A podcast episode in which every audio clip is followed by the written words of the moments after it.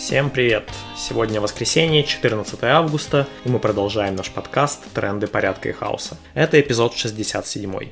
Итак, что же заинтересовало нас на прошедшей неделе? Во-первых, большое обсуждение вызвал отчет про защитные организации «Международная амнистия» о тактике украинских вооруженных сил в ходе войны, которую развязал Кремль на территории Украины. Можно даже сказать, скандал вызвал. Люди увольняются из международной амнистии вот это все. Итак, в чем же дело? 4 августа Amnesty International опубликовала отчет, в котором пришла к выводу, что вооруженные силы Украины нарушали так называемые законы войны и так называемое международное гуманитарное право, потому что размещали военные подразделения на гражданских объектах. Отдельно было подчеркнуто, что это нисколько не оправдывает Россию, но все равно Украина тоже не права. Многих этот отчет возмутил, потому что вроде как некорректно обвинять в военных преступлениях защищающуюся сторону. Мы уже говорили раньше в нашем подкасте о том, что преступлением является сама по себе война, вся от начала и до конца. Поэтому кажется, что довольно бессмысленно критиковать международную амнистию за документирование каких-то конкретных, не очень красивых действий российских или украинских военных. Пусть документируют, это их работа фиксировать такие факты. Скорее всего, эти самые факты действительно имеют место, но это никак не меняет того, что агрессором и инициатором этой войны является именно Россия. Ну а то, что этот отчет извратила и использовала кремлевская пропаганда, ну так она все на свете извращает и использует в своих целях.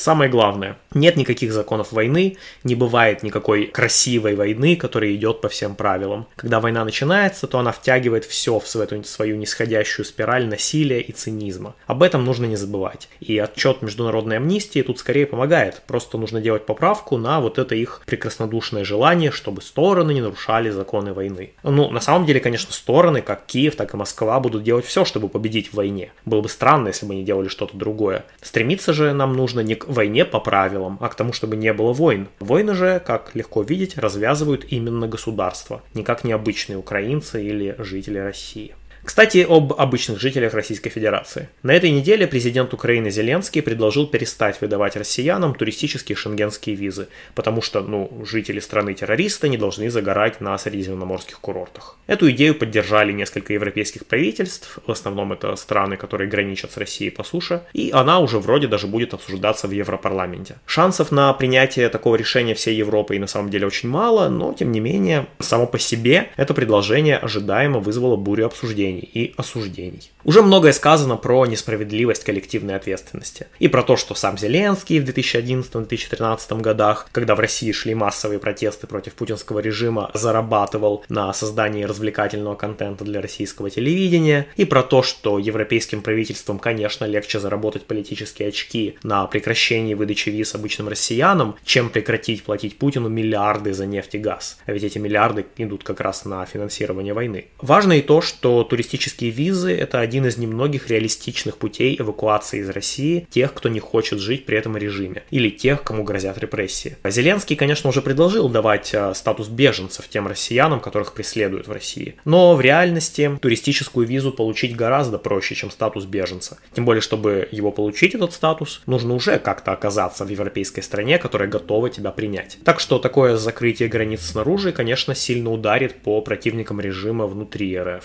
С другой стороны, стороны, можно понять, что украинцев, да и не только украинцев, сильно бесит наблюдать богатеньких туристов из России, которые, как ни в чем не бывало, валяются на пляжах Греции или напиваются в барах Барселоны. Верно и то, что запрет шенгенских виз действительно сильно ударит по Путину, поскольку разочарует и шокирует довольно важный для него слой населения. Тех, кто так или иначе наживается под крышей Кремля, а потом тратит эти деньги в престижной Европе. Интересную точку зрения высказал Владимир Платоненко в своей авторской колонке на нашем сайте сайте Автономорг. Смотрите ссылку в описании видео. Эта точка зрения заключается в том, что такой запрет на шенгенские визы в каком-то смысле подобен крышке на кипящем чайнике. Чем меньше будет возможностей у недовольных Кремлем бежать в Европу, тем более активно эти недовольные будут бороться против Кремля изнутри России. Это, конечно, цинично, но поспорить сложно. В любом случае интересно наблюдать, как чисто символические штуки типа государственных границ превращаются в инструмент масштабного давления. Для анархистского анализа любопытны и всякие высказывания европейских политиков в духе посещения Европы – это привилегия, а не право. Тут очень хорошо видно, как у многих из них в голове все еще сидит колониальное сознание. Вот типа есть Великая Европа, венец творения, а вот есть весь остальной мир, и его жители должны быть благодарны, что их вообще пускают на порог. Ну, тут эти политики мало отличаются от тех самых российских буржуйчиков, которые стремятся пропить украденное в ночных клубах Средиземноморья.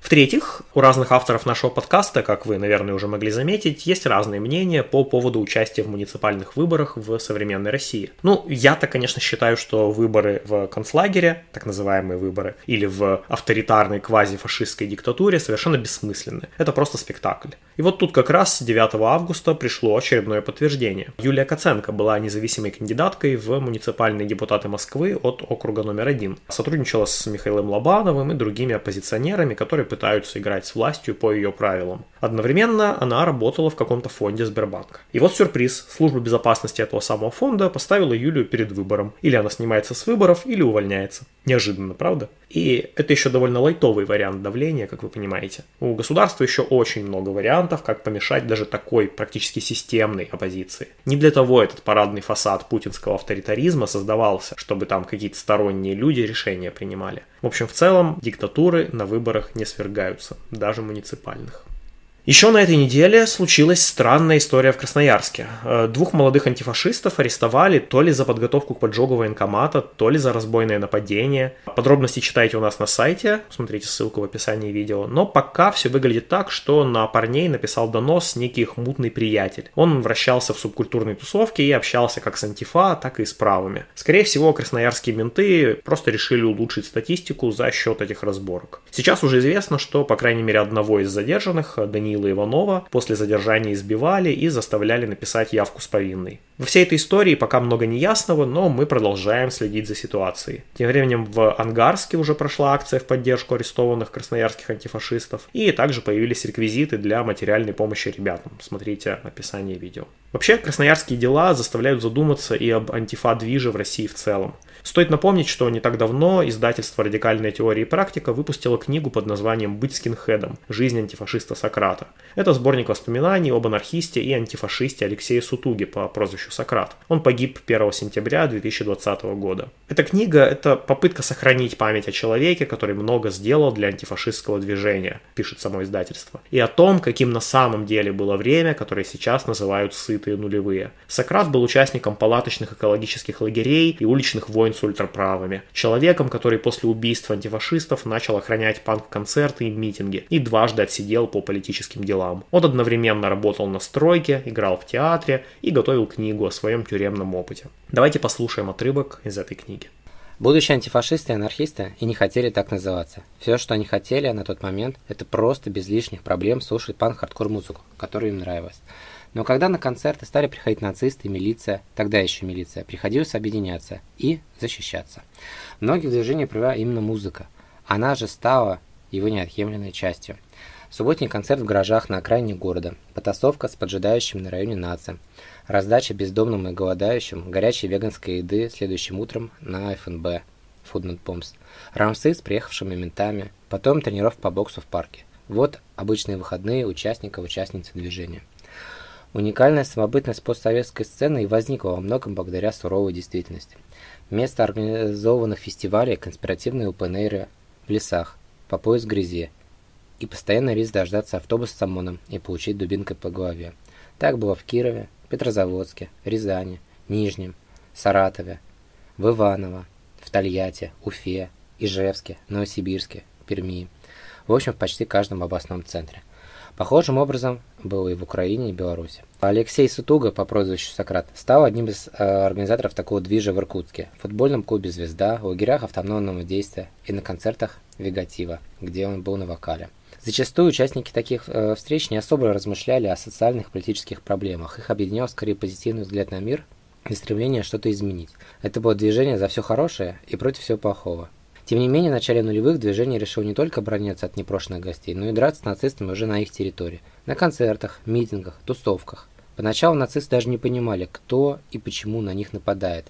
Нападавшие, например, маскируясь, надевали э, популярную среди противников спортодежду и кричали «Русские вперед!». Вот как о той эпохе вспоминает антифашист владелец музыкального уэба Макима, родом из Иркутска.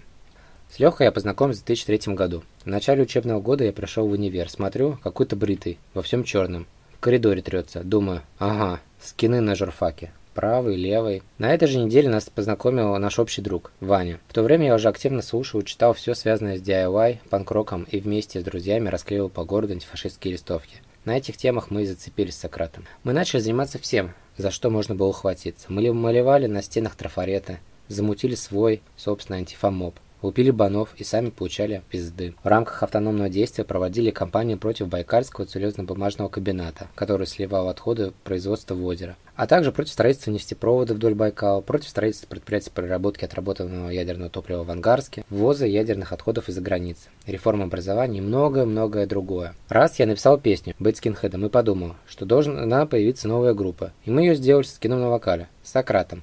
Краст Грайн со скином на вокале. Вау. Так появился Вегатив, который исполнил хит «Быть скинхедом», давший название книге.